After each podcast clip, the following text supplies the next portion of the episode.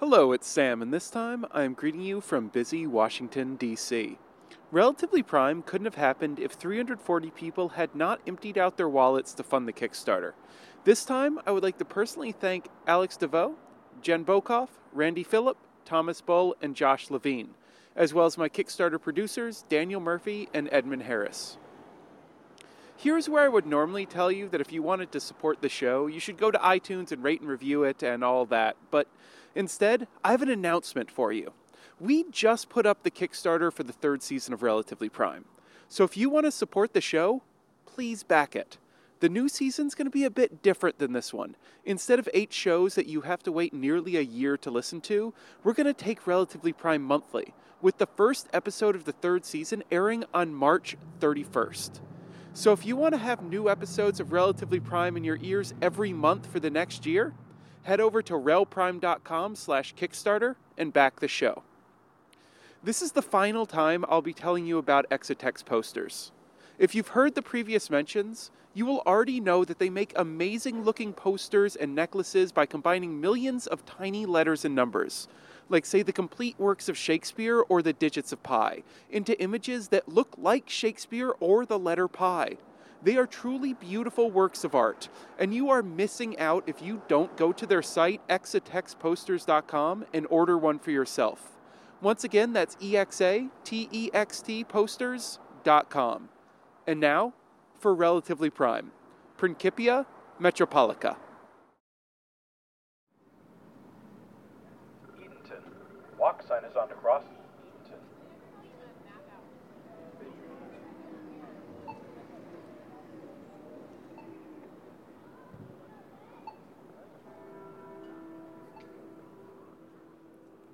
I love cities. Small cities, dense cities, new cities, twin cities, reborn cities. I don't care what type of city, cities.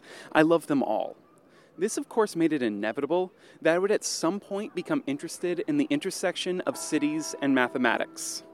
And once I became interested in that intersection, it became inevitable that I would want to make a podcast featuring stories about it. And now here I am, walking the streets of a city, recording an introduction. Cause and effect. It really is a marvelous thing. But enough stalling on my part. I have a bunch of wonderful stories to share with you. So, let's get to it.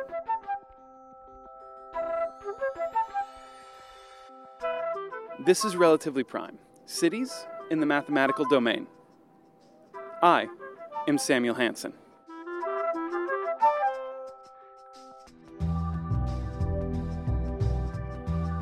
Before we dive too deep into the mathematics of cities, we really need to get a good grasp on just what a city is. And since I am really good at my job, I found the exact right person to talk to. My name is Michael Batty. I uh, use the use the uh, nickname uh, Mike, usually Mike Batty, and uh, I'm Bartlett Professor of Planning at uh, University College London. And here I uh, run the Centre for Advanced Spatial Analysis, which is abbreviated CASA. As I said, we need to get a good grasp on just what a city is. Here's what Mike told me when I asked him that question. Generally speaking, cities are regarded by most people who are studying them from very different perspectives as essentially places that bring people together so they can share their labor in some way. Mike went on to tell me that cities started to emerge around 10,000 years ago when some humans started to settle in fixed places and farm. Once they had stopped moving around, they realized that if they pooled their resources and ideas, they could start to create surpluses. And thus, cities were born. Or, if you want to put it in the language of today, in the modern day, we've now recognized them as essentially being the motors of the modern economy. When Mike is studying cities, he makes sure to look at cities of all different types. Because as he says, if we want to understand big cities, we first need to understand small ones. Because all big cities were small at one point. And a big part of studying cities in this holistic manner is studying how those small cities became big. Did they grow organically as needs arose, or did they grow according to a plan that someone had made for the city? Generally speaking, most cities evolve organically with some modest and limited amount of planning. This sort of bottom up organic growth makes sense. Think about how most decisions are made in a city. They're not made by consulting the whole population, and they're not made by a single dictatorial planner who decides exactly what needs to happen everywhere in the city. No, they're usually made by an individual or a group deciding what they need and then acting on it. It's not an organized planned evolution, it's a much more natural one. This would imply a certain chaotic result, but Mike says that's not the case. When cities grow in this way, which is the predominant way, then one might expect uh, city forms to be somewhat chaotic to look at. In fact, they're not. They're highly ordered. And as with so many organically growing things, this ordering happens because of constraints, both in the physical geographic sense and in the resources sense. Can't build roads everywhere, uh, so we have to uh, build them in places which are most likely to serve the uh, growing population. And that and, and a principle which appears to be uh, energy efficient in this sense is to grow these structures as though they're tree like structures, dendritic structures. Okay. If you think that a city growing like a tree doesn't sound quite right, I just ask that you please stick with me. I'll go through an example and I promise it'll be clearer after that. I want you to think about a rudimentary settlement. It has a few shops and communal buildings in its center, and a collection of cabins further out. The clear way to connect the two would be a straight road. Anything else would take more time, and even more importantly, more resources, because that is our main constraint here. And as this settlement grows into a town, you're inevitably going to have more collections of houses, and those houses will need to be connected to the rest of the town. But we still have resources as a constraint, so not every house can have its own road to it. So you end up with more straight roads. This time, instead of connecting back to the city center, they just connect to that first road. Or, in other words, your trunk now has branches. Once you end up with a large modern city, you have a really good metaphor. You have the roots in the ground of the city center, and then your trunk, which is the big road leading out. And then you have the branches of the trunk connecting to the neighborhoods, and those branches sprout houses as leaves. Totally clear now, right? Isn't that awesome? Well, I guess that means time for me to blow it up. Because sometimes this organic tree like development kind of breaks down. For example, Haussmann's plan for Paris um, basically uh, destroyed a, a, a, large amount of what was uh, looked like relatively chaotic medieval sort of uh, street patterns, etc. The, the development that uh, the Haussmann plan replaced really was not necessarily chaotic. I mean, traditionally, it was probably actually well crafted in terms of the way people moved around, but it wasn't really appropriate for Paris in the mid 19th century. So Haussmann actually built these wide boulevards which cut through all this medieval crap and replaced it. And that was classic top down planning. If you look at Paris now, then that's really one little bit of planning that went on in the, in the 19th century. If you look at any city, any big city, then you'll find little bits of planning of that kind that go on all the time. And there you go. That's it. That's all that there ever was, all that there is, and all that there ever will be to know about cities. Okay, so that's a lie. But I do need us to take a break from talking about cities here for, oh, 18 seconds, so that I can ask Mike to define fractals instead. The essential definition of a fractal is an object that has a degree of self similarity within it, meaning that when we look at the object, we see certain patterns in the object which repeat themselves at different spatial scales. And no, I didn't just ask him to define fractals so that I could consider all of this talk about cities mathematical. I do actually have a way to tie all of this together. You can actually see fractal like structures represented in the way cities actually grow in terms of their physical development. That's right. The physical structure of cities can be thought of as fractal like. This self similarity pops up in a bunch of different areas. One is with roads. As I mentioned when I was touring the tree metaphor earlier, you can think of cities as having a trunk which leaves the city center and then branches off into the residential centers. But there's self similarity there because you can think of the road as it enters the residential center as a trunk itself with branches out to the smaller neighborhoods. And then, if you look at the road into the smaller neighborhood, you can think of that as a trunk with branches out to the individual houses. Another example that Mike found has to do with retail centers. If we start again at the middle, the downtown of a city is a major retail center surrounded by a very large residential structure. Then, if you go out into that residential structure, you're going to find a few decent sized malls, each of which is surrounded by a few neighborhoods. And then, if you go into those neighborhoods, you're going to find a few corner stores, each of which are surrounded by a few houses. Going past just this self similarity, fractals have another really cool aspect. They don't adhere to the normal rules of dimension, which sounds super abstract, I know, but just as before with the tree metaphor, I have an example for you. Say you start with a finite line in a plane. The line is one dimensional, and the plane is two. Now take that line and split it into three segments, and then replace the middle segment with a bottomless equilateral triangle. And what do you have? You have a line with a pointy hill on it. That doesn't sound like much, I know, but then I want you to do it again for each straight line segment on that pointy hilled line, which gives you a line with a pointy hill on it, which has a bunch of pointy hills on it. And then I need you to do it again. And then I need you to do it again. And then again. And again and again and again and again and again and again and again and again and again and again and again and again and again and again and again and again and again and again and again. What I just gave you are directions to construct a fractal known as the Koch curve. What you end up with is a connected line from one end of the plane to the other. But it takes up a lot more space than that first line did.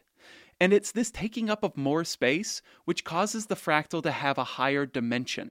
In fact, that line went from a dimension of 1 to a dimension of around 1.26. And there's other fractals which are constructed in very similar ways, which end up completely filling the plane and have dimensions of 2. Now, let's combine everything that we've been talking about. We have cities which we can think of as being fractal like, and we have fractals which don't adhere to the normal rules of dimension. If we mix all of that together and then put it in an oven to bake at 350 for an hour, hour and a half, what we should pull out is the fractal dimension of cities, which would just be so cool. And guess what? It's actually what we get of course, now that we have it, we have to talk about how to compute it. There's a bunch of different ways. One way that Mike told me about was by bounding a city entirely within a circle and then looking at how much of the circle the city actually takes up. If, for example, the only thing that was actually filled in this circular space was a, a was a road roadway with some houses on, then the fractal dimension would be tending towards one Whereas if everything were filled, it would be tending towards two. But as with so much of mathematics, it doesn't stay anywhere near that simple. There is no unique single fractal dimension of a city. There might be a fractal dimension of a city as viewed in terms of the extent to which it occupies the two-dimensional space, etc. And we can also compute fractal dimensions, things like the uh, the arteries, the veins, the tree-like structure that actually connects all these things. So that's really the uh, fractal geometry of the networks, basically, in that sense. Uh, could you think of of this kind of fractal dimension then as being a way of looking at how efficiently the resources and space are being used in a city? The, there's some link there to that, although it's not been very well mapped out uh, in their early work, uh, Jeff West and uh, uh, James Brown in their early work on um, on biological systems, uh, they argued that the this kind of fractal networks that were established in biological systems were optimal in some way, optimal way of passing energy through the system.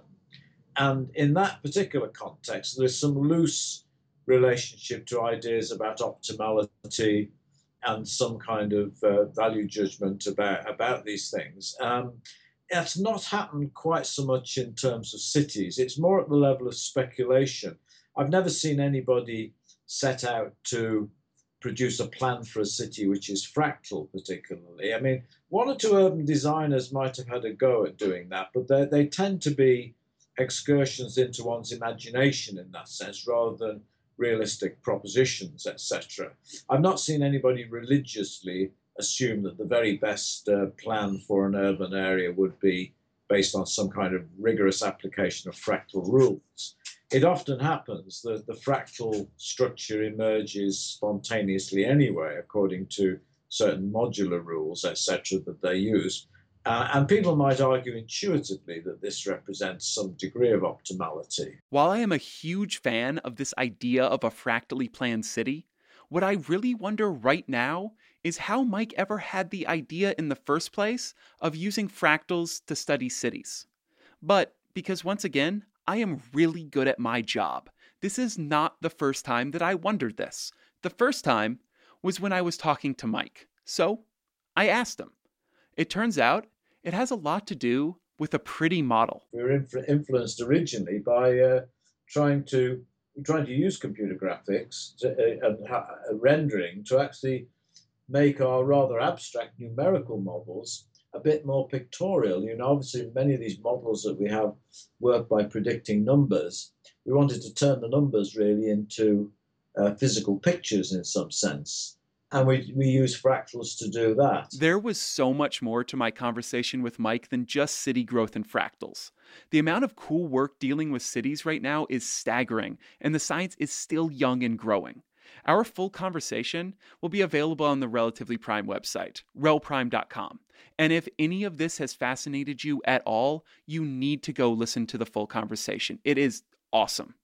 But before we say goodbye to Mike in this episode, I want to let him tell you what he thinks are the next steps forward. We've talked a bit about fractals and complexity and things of that sort and, and evolving cities, but there's lots of other bits and pieces of what you might call a science uh, which really relate to operational models, transportation planning, all of this sort of stuff. What's needed, I think, is a, somebody to stand back and pull a lot of these ideas together and write them down coherently and consistently. There's lots of bits and pieces around.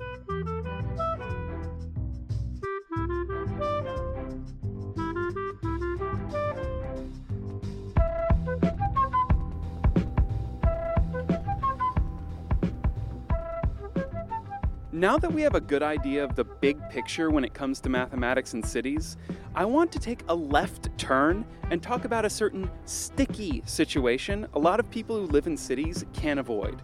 And I guess we better get to it before you turn this off. Oh god. I'm so sorry. That's that writing is terrible. I'm I'm so sorry.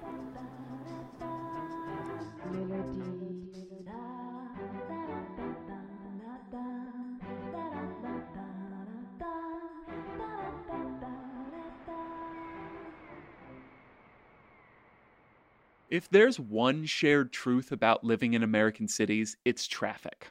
And all too often, that truth is very slow and all jammed up. Given this, I figured that someone out there had to be looking at traffic through a mathematical and scientific lens.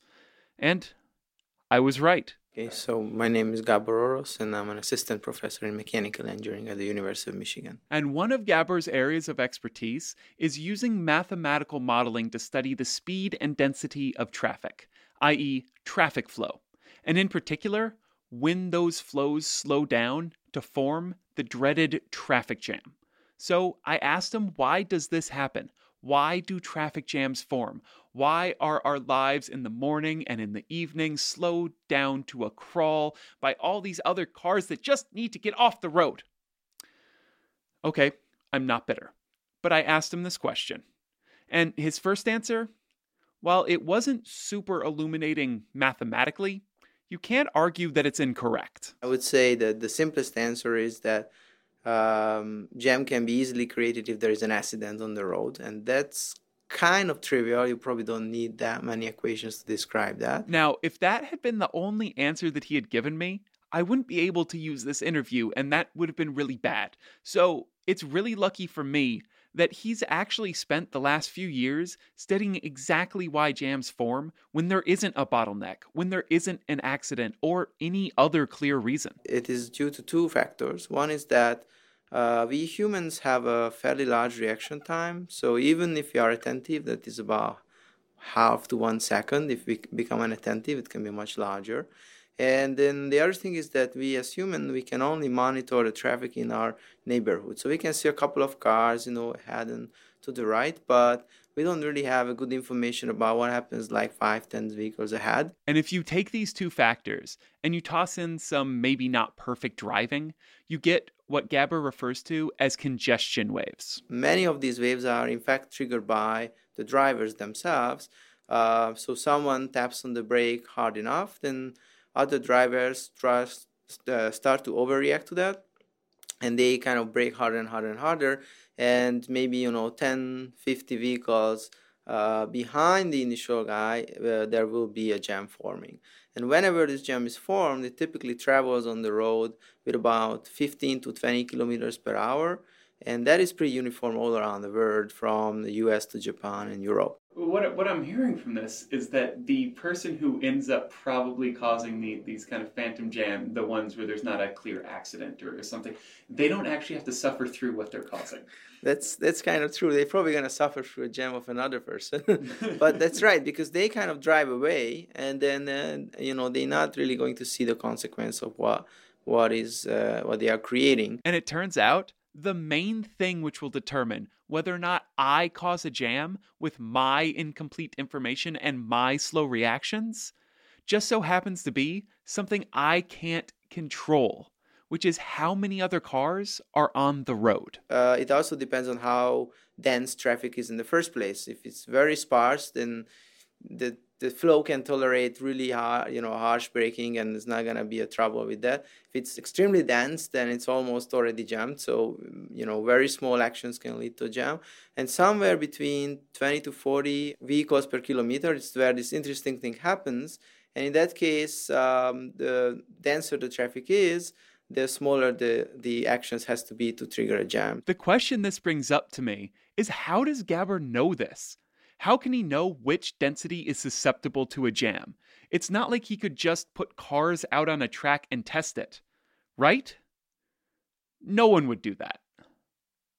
Would they? Would would someone do that? A couple of years ago, uh, there were some Japanese researchers, and they tried to create a mini traffic jam. Essentially, they took I think 22 vehicles, and they put them on a closed ring, and they just asked people to drive around with some well probably low speed and interestingly the jam started to form. It was dense enough and indeed the irregularities at some point was amplified by the drivers and they they created the jam traveling along. Okay uh, i guess i'm wrong. Someone would do that. But it's not the method that gabor uses.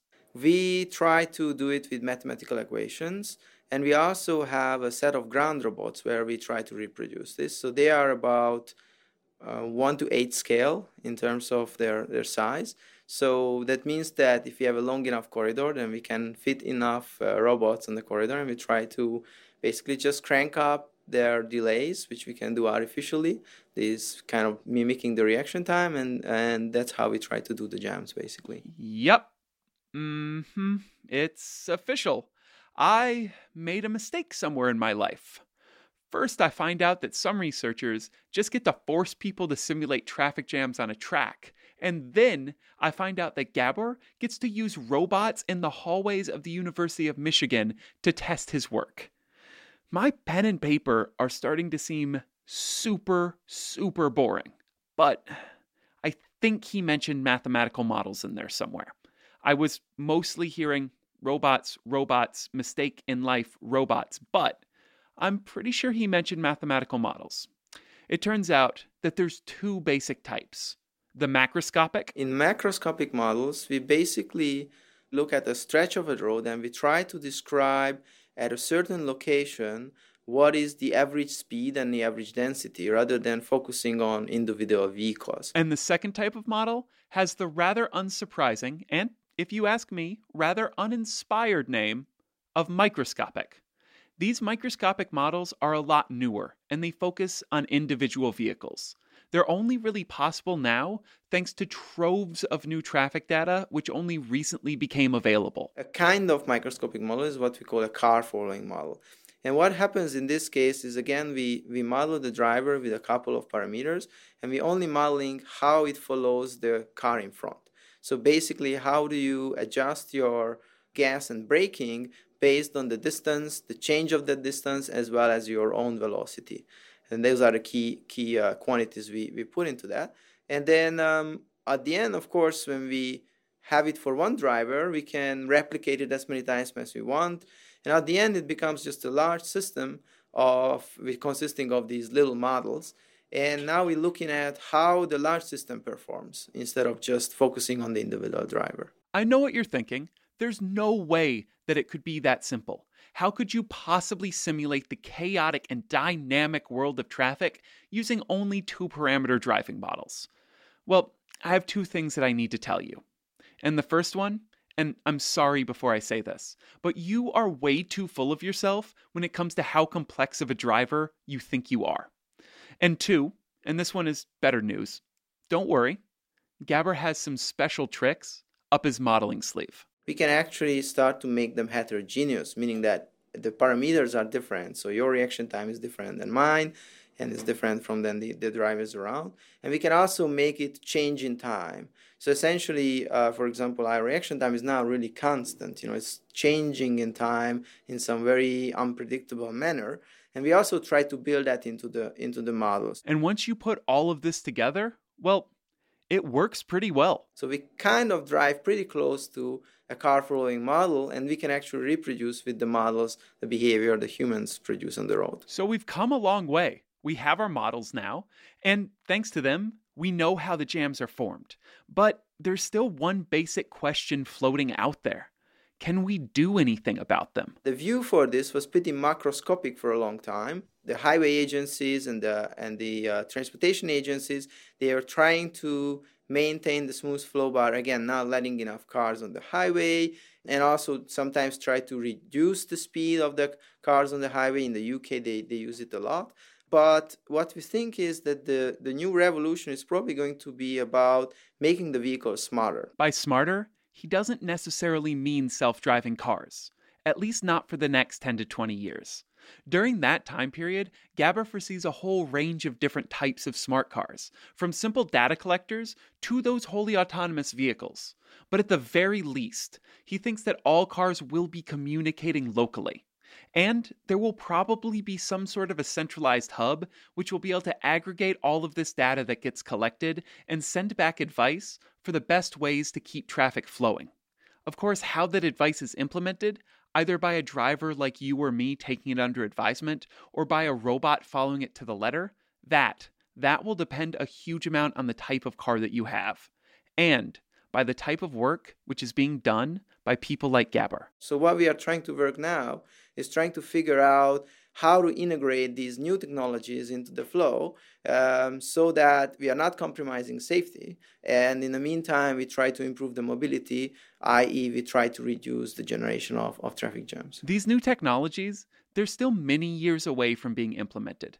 But don't worry, I asked Gabor for some more practical advice so you and I can help stop causing traffic jams today. You know, the general advice is not making abrupt uh, changes. Uh, so you should not use your brake and accelerator uh, pedal too harshly, as well as like sudden lane changes can be not good for the flow, if you wish. In, in general, attentive driving kind of helps in this. However, we believe that the amount of irregularities we as humans have, you know, we typically slip up and we not be able to pay attention all the time. And um, so, just by educating drivers, we do not think that the, the problem can be overcome. Well, that's depressing. But don't let it be an excuse for you to drive poorly out there. Really, Keep plenty of space between you and other vehicles. Don't do anything which could possibly cause your reaction time to be even slower. And be attentive, damn it. Okay, okay, I'm getting down off this soapbox, but seriously, be safe out there. I know it might sound like heresy, but I'm okay getting stuck in a traffic jam because you hit your brakes too hard. Especially if it means that I got to avoid the one which was caused by your accident. But before we move on to the next story, one where I promise not to mention you getting in an accident, I want to remind you of one last thing. And we also have a set of ground robots where we try to reproduce this. Yep. Yep, yep, yep. I definitely made a mistake somewhere.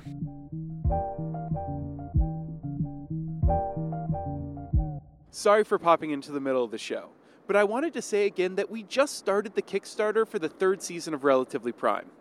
And not only are we taking Rel Prime monthly for the whole next year, but I'm going to be working with new collaborators like Anna and Annie from the other half to bring more diverse voices and stories to the show. You can back the Kickstarter by going to relprime.com slash Kickstarter right now. Not all of the mathematics of cities is models and simulations.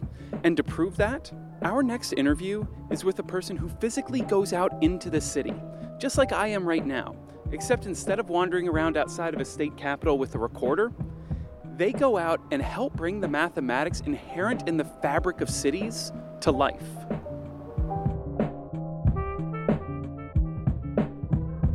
Uh, let me just think, what am I? One of those things, my position changes so often. Hello, I'm Thomas Woolley. I am a junior research fellow at St John's College and fellow of modern mathematics at the London Science Museum. Could you actually tell me a little bit about what Maths in the City is? Well, it's a very uh, simple project started by Marcus du Sautoy, and he would go around to schools and give mathematics demonstrations and workshops. And he was often approached by teachers uh, saying, well, we can take you know kids out to a field and say that's history. We can take the kids out to the same field and say it's geography.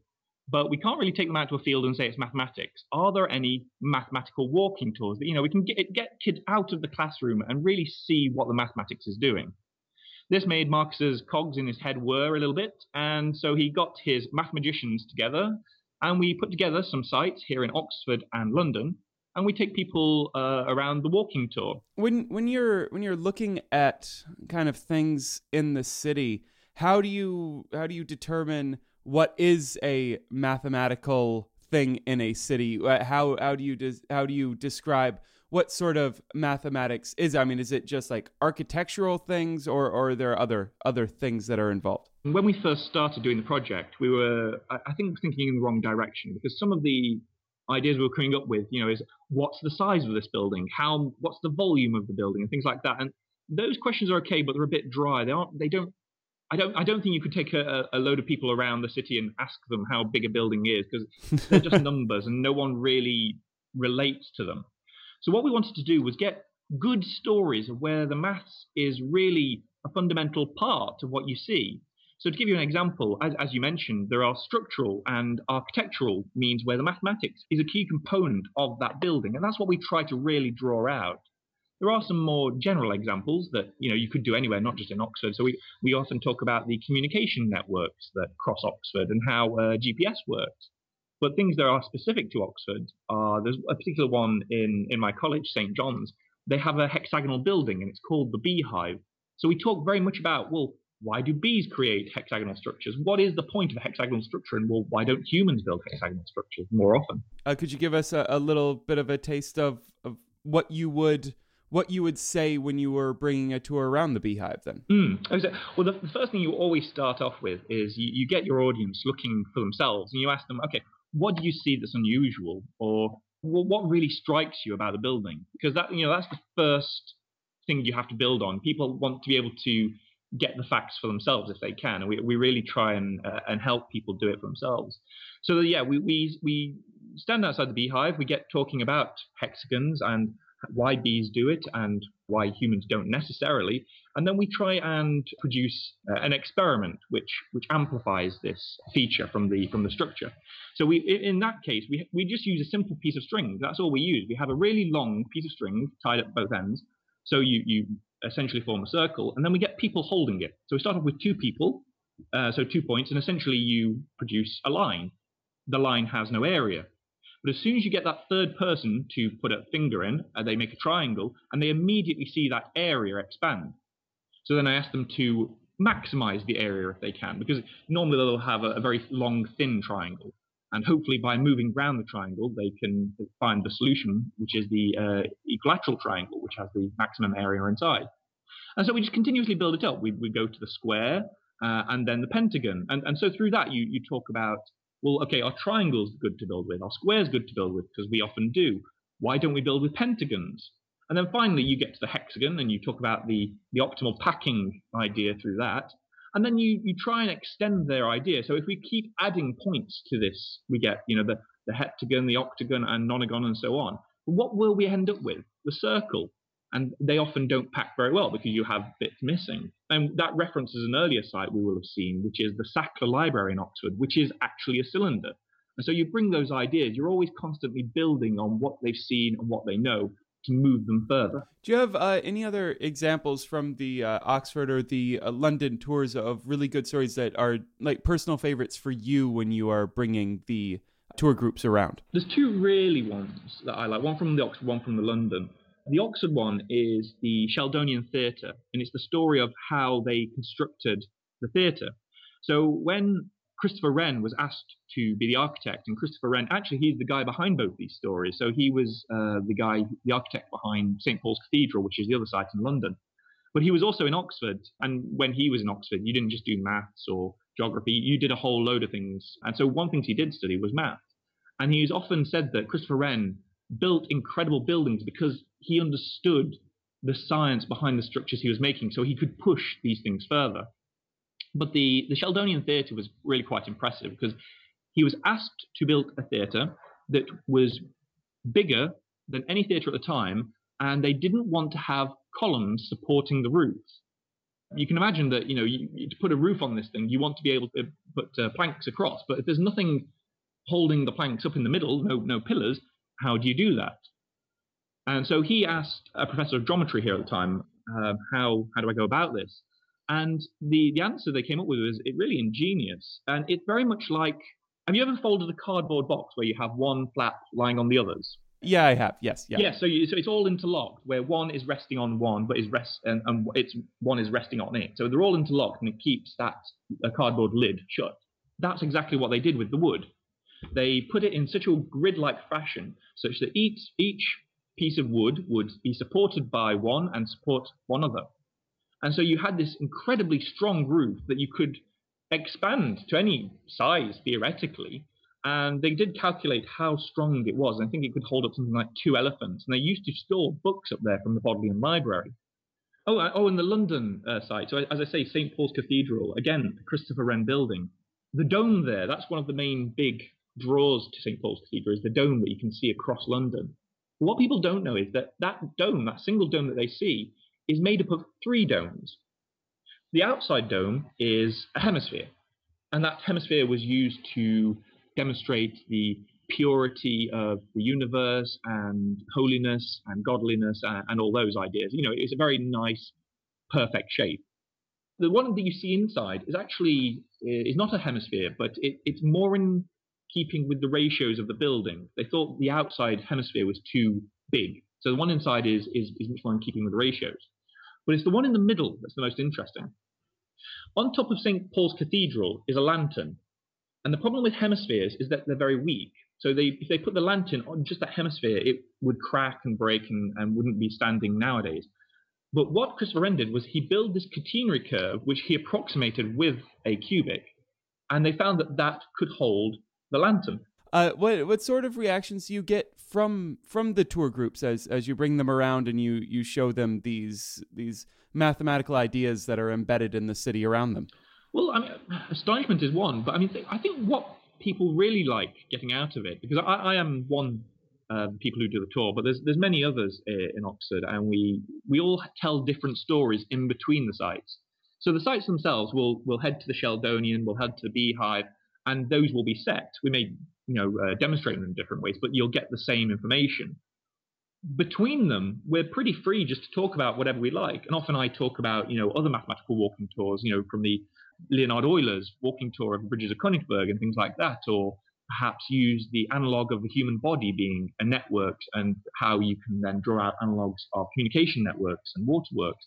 But you have other people who just give you the color of Oxford from their experiences and people just really like that interaction with mathematicians because they don't normally get that. We, we have maybe a justifiable reputation of being a bit closed off and a bit insular, but uh, there's quite a few mathematicians out there, I think, that would really like to to show and engage people in the mathematics that they're learning and demonstrate that it's not just all in the book. You know, you can see these things around you, and it gives you a, just a new way, a fresh way of looking at the city that you live in. Oh, very good, uh, Thomas. Thank you for uh, joining me to talk about maths in the city today. Thank you very much.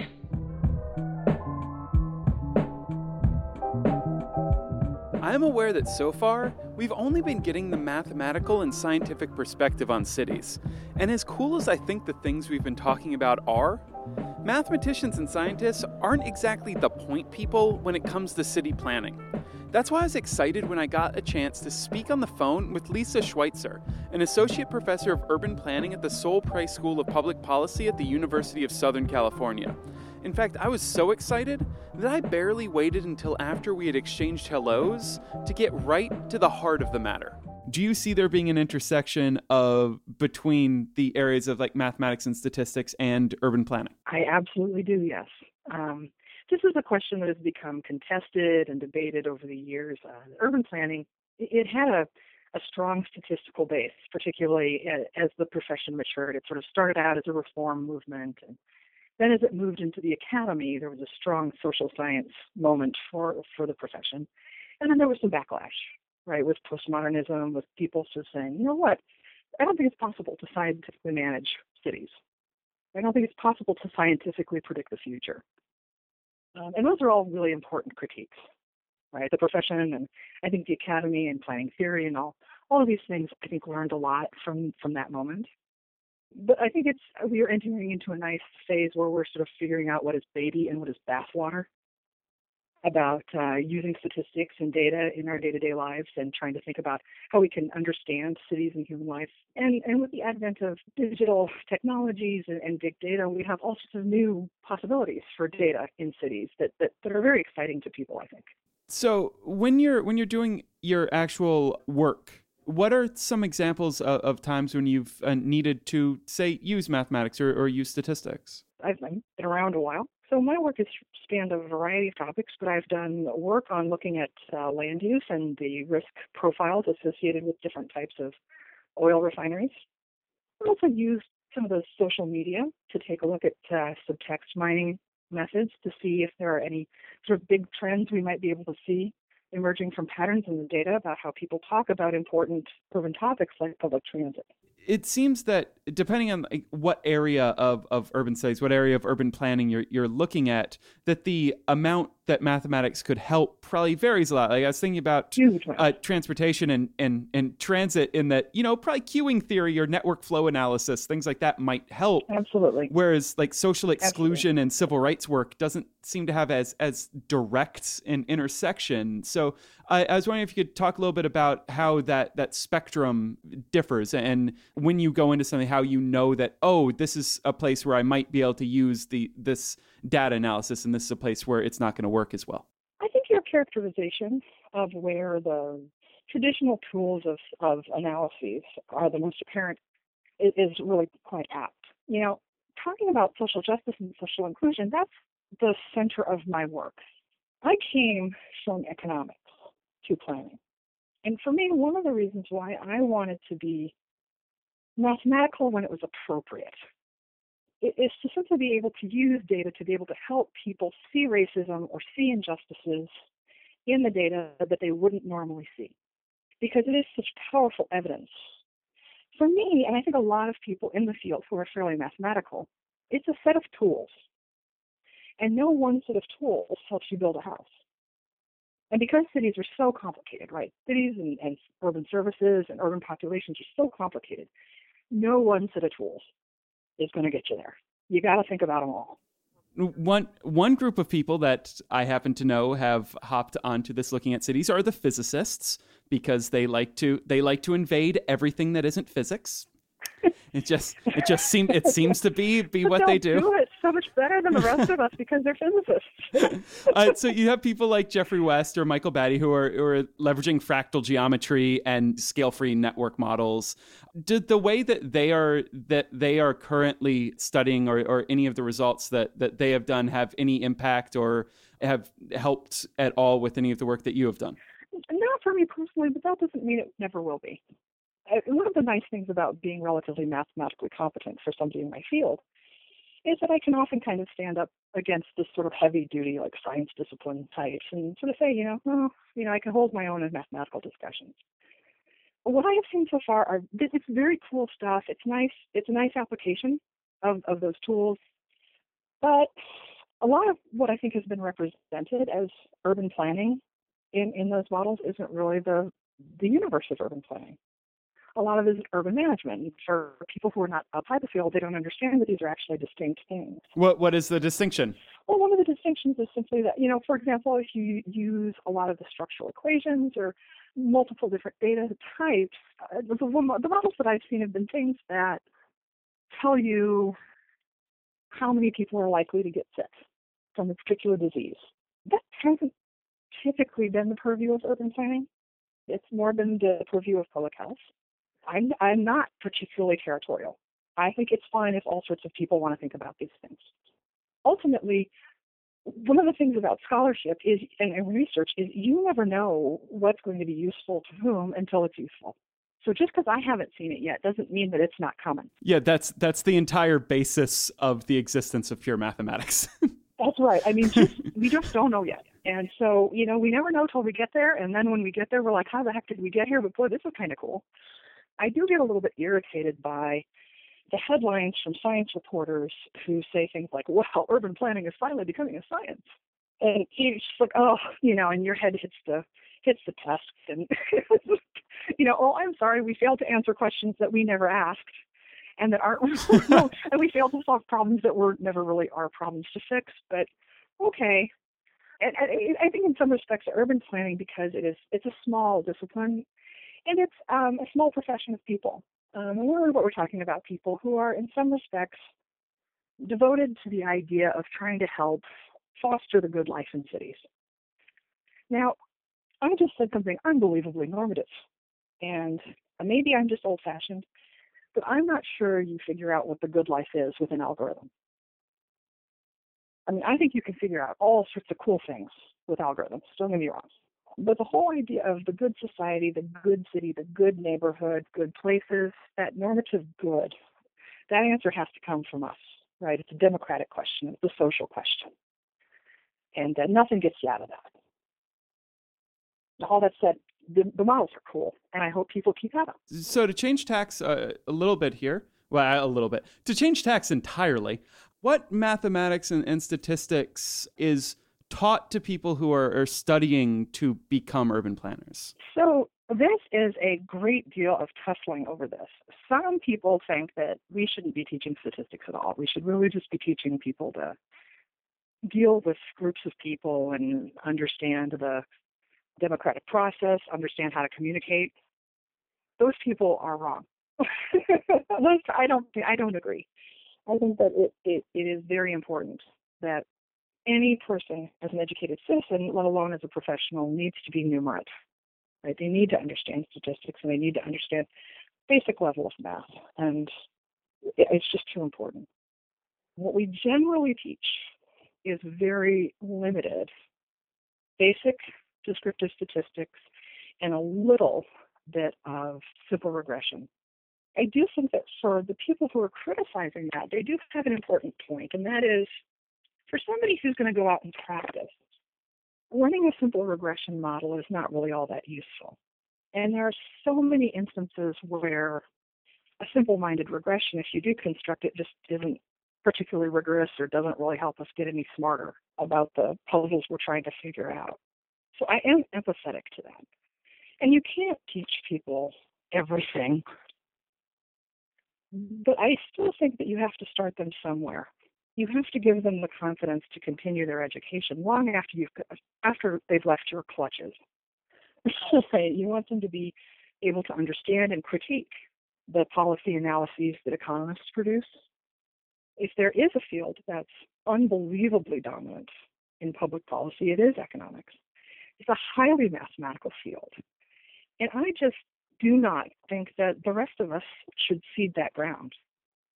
You know, this is one of the reasons why I don't just you know, throw up my hands and say, oh, well, the physicists are on it. I don't have to worry about any of this anymore. I don't think there's one discipline that's going to have the answer to everything. And so I think it's very, very important that we maintain uh, the expectations for young planners that they start their statistical education when they're in college and that they continue it. And in fairness, I also think that we should ground our students in his, historiographic methods. You know, lots of people write about events that happen in the city without the benefit of training, the rigorous training that historians go through to figure out, well, did a thing actually happen the way you thought it happened? All of these ideas that we're worried about in cities and, and in every part of life, this is an empirical question. It's about representing concepts. You can represent concepts with words, you can represent it with data, you can create pictures, you can do all sorts of things. And ideally, I want the young people in my profession to be able to represent those concepts as rigorously and as clearly as they possibly can. And I don't know how you do that without a good handle on the language that you use to communicate with, otherwise known as speaking and writing, and a good concept of all sorts of methods for measuring, collecting, and analyzing information. Uh, well, uh, it, I really don't think we're going to get anything better than that.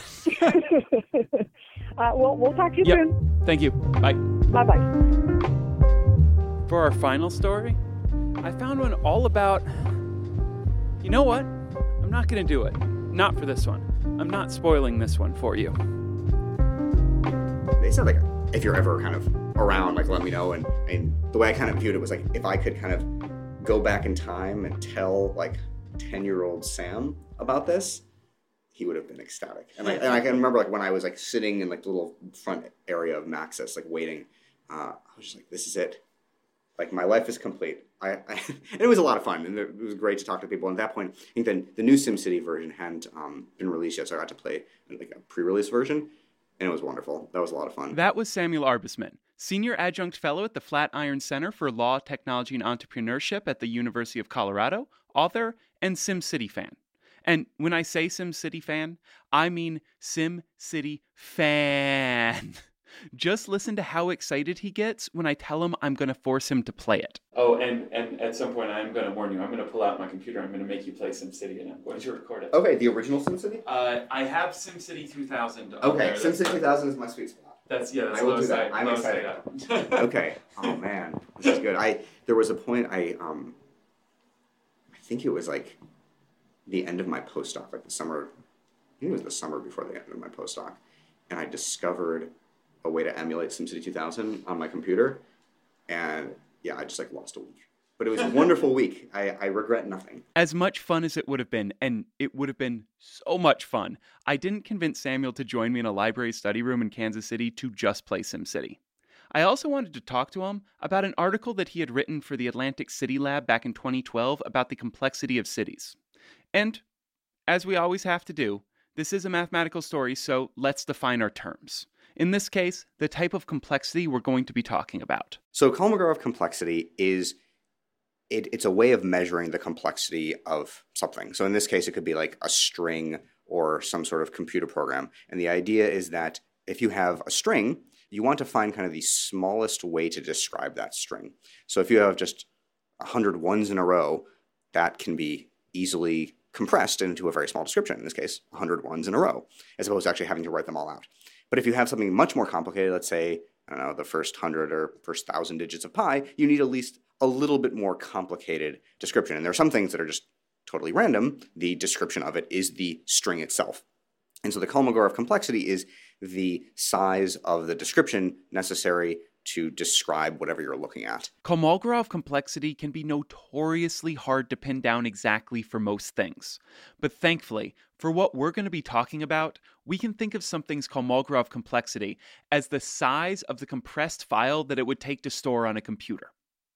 That is not perfect by any stretch of the imagination, but it is a pretty decent first order approximation, and it will get us by in this case. But this still doesn't tell us anything about cities.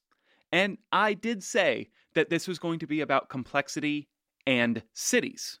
So I guess that means that we should probably talk about some different ways to measure the complexity of cities, right? You could look at the the road network within a, within a city is kind of like the, the vascular structure of a city and kind of, I guess, the more roads and the more interconnections and the more intersections, that would be certainly more complicated, more complex. Or The more uh, populated a city is, the more complex it is in the sense that more things can arise out of the interactions of the people there. And there are so many other possible measures for a city's complexity. The number of patents that a city creates, or how much the population actually interacts with each other, or the city's rate of growth, population wise, or the city's rate of growth, geography wise, or plenty more. And as with so many things, when you have this many ways of measuring something, it probably means that none of them are exactly right. Or, as Samuel says, Again, this is in my uninformed opinion. I don't think there is a single metric for measuring the complexity of a city. which isn't to say that he's above trying one on and seeing how it fits. Which brings us to his favorite video game. So, SimCity is a computer game. Uh, there's been multiple iterations of it. And the idea behind SimCity is you are in charge of building and managing a city. And so you have to kind of zone places for residential and commercial and industrial. You have to lay down roads. You have to make sure the traffic is not too bad. You have to make sure you don't run out of money. And you kind of have to just grow an increasingly complicated city in, in an organic fashion. One of the most interesting things about the game is that it's open ended. You don't just fulfill some goals and win and then game over, you go eat your pizza. No, you have to keep eating your pizza while you continue to build and manage your city. And this is what makes it a very interesting tool for modeling cities. You can try and create the smallest self sustaining city, or the city with the largest population possible. Or you can figure out ways to rebuild the city after you unleash a monster to destroy it. It can really be a hard game to explain. It's all about creating and managing a city of your dreams or your nightmares, whatever you really want it to be. Okay, maybe it's not that hard. But if you're Samuel, your dreams may have been a bit focused on Kolmogorov complexity recently, and your nightmares may have tried to combine that with your city. I was thinking about okay, how do we measure in kind of some simple rule of thumb way the complexity of a city, and I realized that there was no real way to say, okay, here's a, a simple computer program description for an actual city. And cities have many, many different dimensions and many, many features, and it's incredibly complicated to describe an entire entire city. It might even be impossible. But you can do that in SimCity uh, when you load up your specific city that you saved. It's being loaded up from a single file. And so I thought, well, in my kind of unformed knowledge about how SimCity stores its its cities, maybe the file size is kind of a nice little metric for the complexity of a city. In other words, SimCity saved games as Kolmogorov complexity measures, which is just awesome. Now, of course, SimCity cities are not New York, or Lagos, or London, or Shanghai, or Caracas, and they can't give us the complexity of the cities in our actual world. So Samuel decided to look at how the file sizes of the saved games grew as the city's populations increased. I found like a handful of cities that people had put online. I, I think they were from SimCity 3000. And I was able to kind of find the population size of these cities, charted them against the file size, and found in this case it was actually linear. I mean, that makes a sort of sense, right? As a city's population increases in SimCity, why shouldn't the file size grow at a similar rate? Well, to understand why this linear relationship is interesting, we're going to have to hop over to biology for a second and talk about Kleiber's law. Back in the 1920s, Max Kleiber was looking at the energy use for animals of different sizes, say mice and elephants. And what he found was that an elephant uses more energy than a mouse. Now, before you go slamming your head into the desk screaming, Of course it does! He also found that per pound, an elephant actually uses less energy. And in general, the larger the animal, the more efficient its energy use. You can think of this as meaning that in the energy equation for animals, instead of mass having an exponent of 1, which would be linear, it actually has an exponent of around 3 quarters, which means that as the mass increases, the energy use actually increases at a lower rate. And this ties directly back into cities. Louis Bettencourt, Geoffrey West, and their colleagues at the Santa Fe Institute have shown very similar traits exist in cities, such as this one, which has to do with gas stations. If you double the size of a city, you don't actually need double the number of gas stations. It becomes more efficient. So it seems that cities follow Kleiber's law too. The bigger they are, the more efficiently they're using energy, or gas stations in this case. But not all of a city's relationships are less than linear. In fact, West and Bettencourt found that some of the relationships are quite the opposite. The idea would be that when you double the population size of a city, you don't have double the number of patents or double the, the research or double some some other kind of productive metric. You actually have more than double. And the idea is that it's not just the the, the people, it's perhaps the interactions between them. And the idea is that maybe there's, if you have more interactions between people, then you can have this kind of super linear explosion. Which brings us back to Samuel's awesome Kolmogorov complexity SimCity test. In this case, it's scaled linearly, bracket that with. It's scaled linearly given I'm using SimCity to understand real cities, which is, of course, a very big caveat. Hey, stop cutting your awesome test off at the knees. And caveat or no, this result still begged some sort of explanation. Or at least I demanded that he give me one. My hand wavy explanation of why it was linear is maybe it's some sort of interesting balance between the sublinear phenomena and the superlinear phenomena of cities. I don't really know. I don't really know if uh, SimCity is even a reasonable thing to use at all. Uh, it was certainly a fun kind of thought experiment of saying, okay, let's think about the complexity of cities. And since it is a itself a complex and complicated question, we can at least use SimCity as a kind of a fun little proxy uh, to help place bounds on the kind of way of thinking about cities and mathematics. And having these not only simple but fun, super, super fun tools is essential for helping to come up with mathematical ideas, be they about cities or about anything else. But it's also important to know that these are not the only tools that we need. The simple models can be very powerful in crystallizing our intuition and helping us think about these very, very messy things. But of course, they're not the end. And, and I think that uh, that's always a very important thing to, to keep in mind when, when you kind of try to create a simple way of understanding a very complicated and complex system. Basically, we not only need to understand the type of question that we're asking, we also have to understand the type of answer that we're looking for. If you are interested in kind of a very simple first order approximation, a kind of way of understanding at a glance, kind of at least some decent fraction of the behavior of a city, then I think these very, very simple models are great. If you're interested in understanding the details of how a disease might spread through a specific city or some other very, very specific and important question, then I think these these abstractions are not going to cut it. And so you always have to kind of figure out, okay, what is what is the question I'm interested in in answering, and and therefore what what is the best tool to use? Should I use one of these kind of simple tools that cut away uh, and cut through a lot of complication in the system that I'm looking at, or do I need something itself that is more complicated? And it's not always an easy question. Man, is he right. It is such a tough question. It's one which everyone who works with models grapples with all the time, and there's never going to be a perfect answer for it. But in the end, whether or not Samuel showing us that SimCity file size grows linearly with population growth tells us anything at all about cities and complexity doesn't matter to me. Not one bit. His work matters to me because the very silliness of it grabbed my attention. It's because my delight in the idea of using SimCity, SimCity, to do mathematical research, once again, SimCity to do mathematical research made me think about cities and complexity for the very first time. It's because I would not, I would not be doing this episode of this podcast if he hadn't written that article. And it taught me something very important. It taught me something, something that I think we forget. No, I know that we forget in mathematics and science all too often. And it's this Sometimes the most fun option is just the best way to go. It brings people in, it makes people excited and interested in the subject. So I'm going to put this out there. Next time, just choose the most fun option. You won't regret it. Oh, and don't forget to play some SimCity.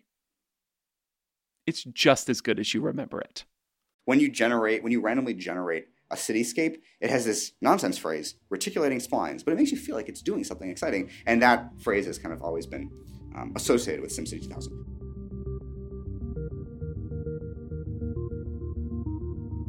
So I'm just supposed to narrate what I'm doing? Yep.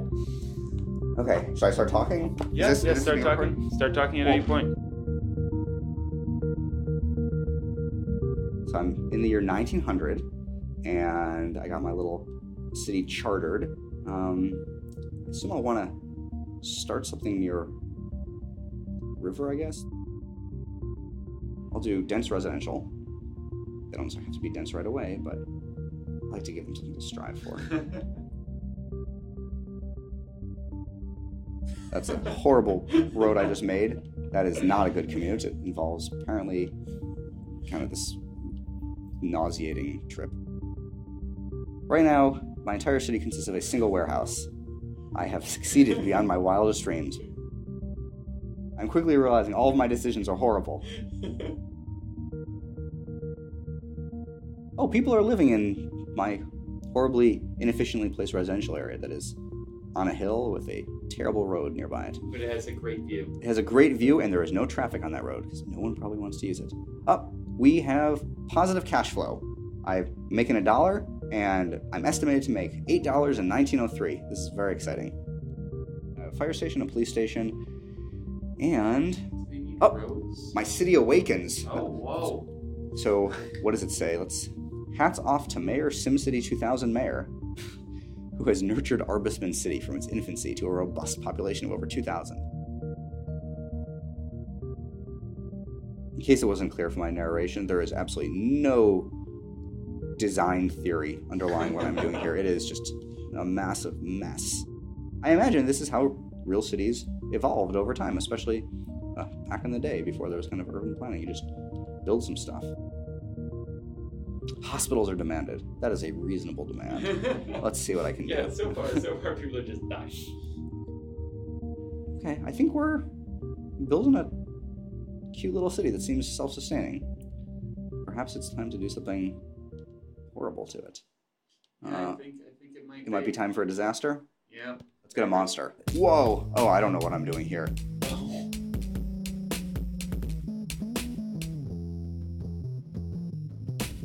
They're destroying things and replacing them with wind turbines? That is a strange. Oh, man. They destroyed my power plant. That's horrible. Is the monster gone? Oh, he's just. Okay, he's going off into. Oh, he blinked at me. Somehow my. Yeah, my alien gave me wind power. That's an interesting being. I, this has got to be some sort of bug. This is crazy. But hey, I think they haven't actually invented this yet. So I perhaps am. I have an alien visionary giving me alien advanced technology. This is so. ex- Yeah, you're right. I can't even purchase it. This is. He came from an advanced civilization, or possibly from the future, and is giving me uh, wind turbines. That must be why uh, it destroyed your power plant. It only likes green energy. Ah, that's it. It is. It is a uh, It's an eco terrorist. eco terrorist. Yeah, this is We also build parks. Some people build parks. Possibly.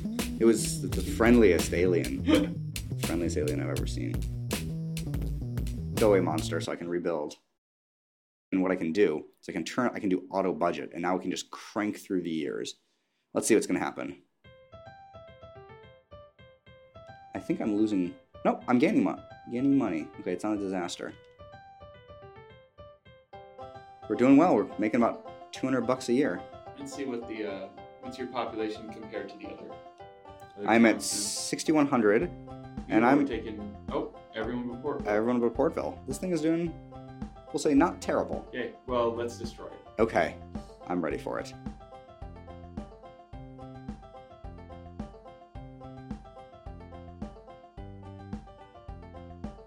Okay, let's go for some earthquakes. Those things are pretty. Whoa, whoa. And oh my god, there's explosions everywhere.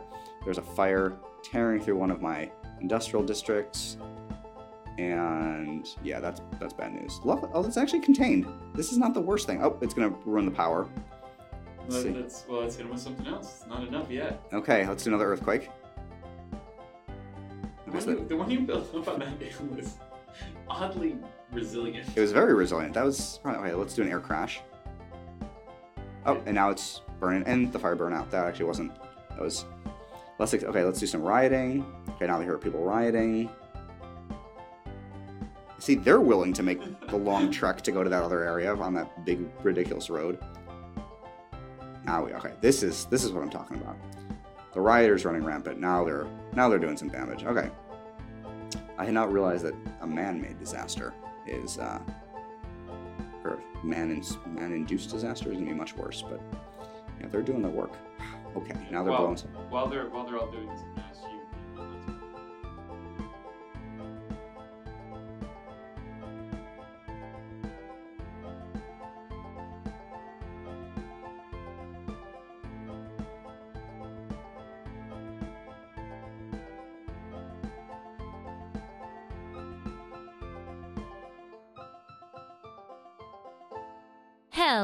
this is Leith Conyber from New York City, and that is all the time we have for this episode of Relatively Prime.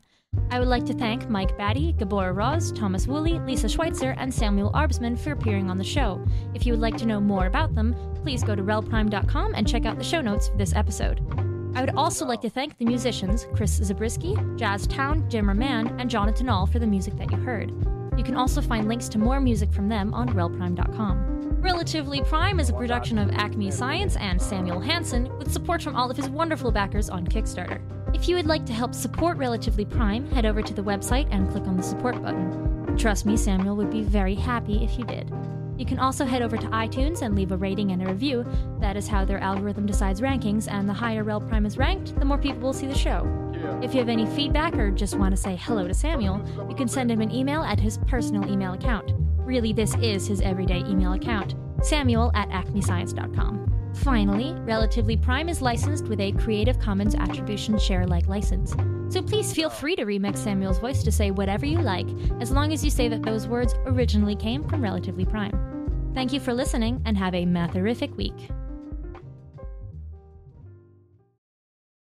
You thought we were done, didn't you? Sorry.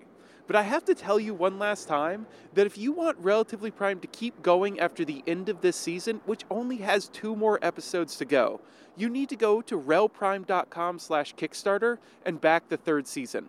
AKA, the season Relatively Prime goes monthly. Thank you so much for listening, and thank you so much for your support.